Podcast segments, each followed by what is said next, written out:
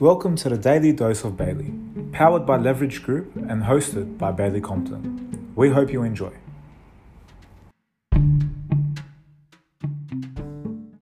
Hi, welcome to the 15th September 2021. This is the 21st anniversary of the opening of the Sydney Olympics. And now um, Conrad Annastacia has um, got the Olympics back for t- 2032, but it's not going to start on the 15th of September. So we do have an anniversary worth settling because it was one of the best times ever in Australia, that the Olympic period. It's when we're all nice to each other for two weeks and drink with people we never would even drink with before. Today I want to talk to you about strata searches. And a lot of people, somebody asked me the question yesterday is, do, do I think a strata report is important to do? It's important for, for three people. It's important to the purchaser because it's the only mechanism they have available to them to tell them about what's happening uh, happening in the property.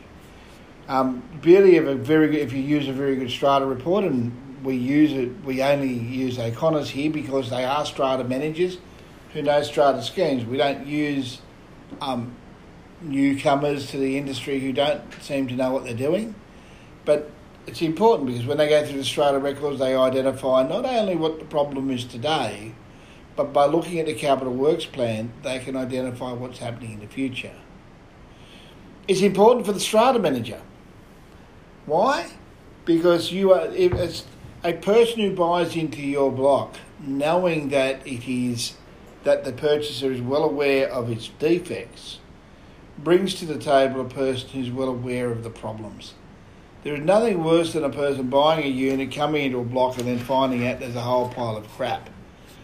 Um, for example, today I found in looking because I know Strata, we were looking through it for a client looking at buying an apartment, but they said um, Strata fees two thousand three hundred dollars.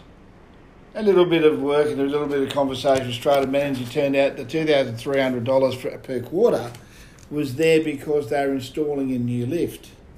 Now, I was able to go back to my client and say, look, if you buy into this building, they'll be putting in new lifts, which is really good for you, but you'll be paying for it. And this is how you pay for it.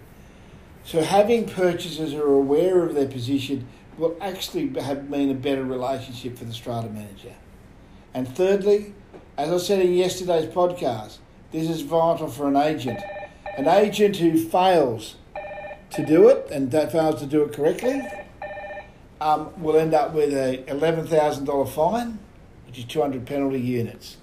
So it's now important to agents as well to make certain that they get this information correct before the sale and they get it on the table to their purchasers. I think this new requirement to um, to provide information regarding rectification orders, prohibition orders, and stop work orders will mean that we're going to get pre-sale strata reports. We already get this in auction sales, but I think you'll start to find that vendors will go out and get their own strata reports done to actually attach it to a contract so we're ahead of the time. This little change to the legislation will change the way we'll do it. And you know what? If the purchaser knows what they're into, life will be better for everyone. I'm Bailey Compton, and that's my dose.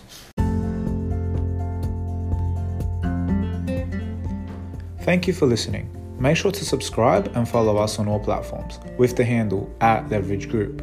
If you have any topics or questions you'd like us to go through, please let us know by sending an email or DM. Keep an eye out for the next installment of the Daily Dose of Bailey. Have a great day.